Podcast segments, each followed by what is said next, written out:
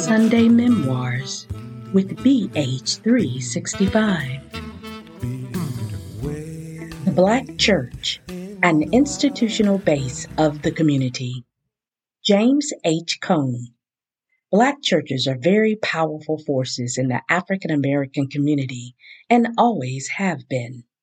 Because religion has been that one place where you have an imagination that no one can control.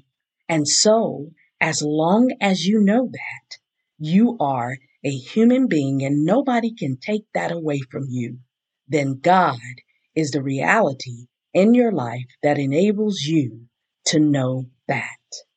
Historical importance of the Black Church.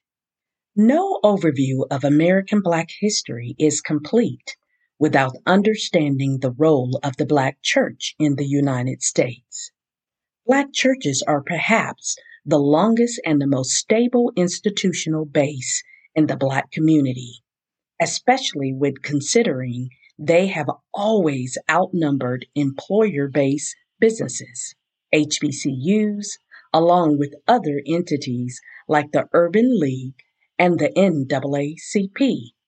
Black churches exist in every community where Black people live, generally own real estate, and have a leader with a respected voice.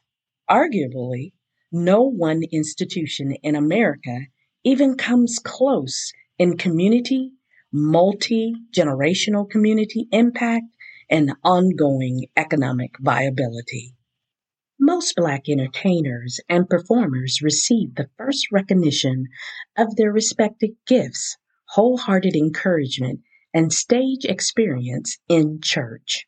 With some exceptions, i.e., Elijah Muhammad, virtually every key personality in Black history Rosa Parks, Frederick Douglass, Harriet Tubman, Booker T. Washington, Sojourner Truth, Jesse Owens, Mary McLeod Bethune, and more, has a Christian faith story.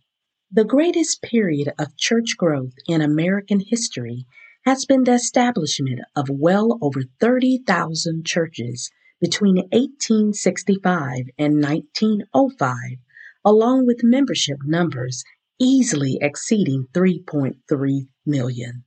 While this is documented in W.E.B. Du Bois' book, Souls of Black Folk, a much more detailed account is included in William Albert Sinclair's book, The Aftermath of Slavery.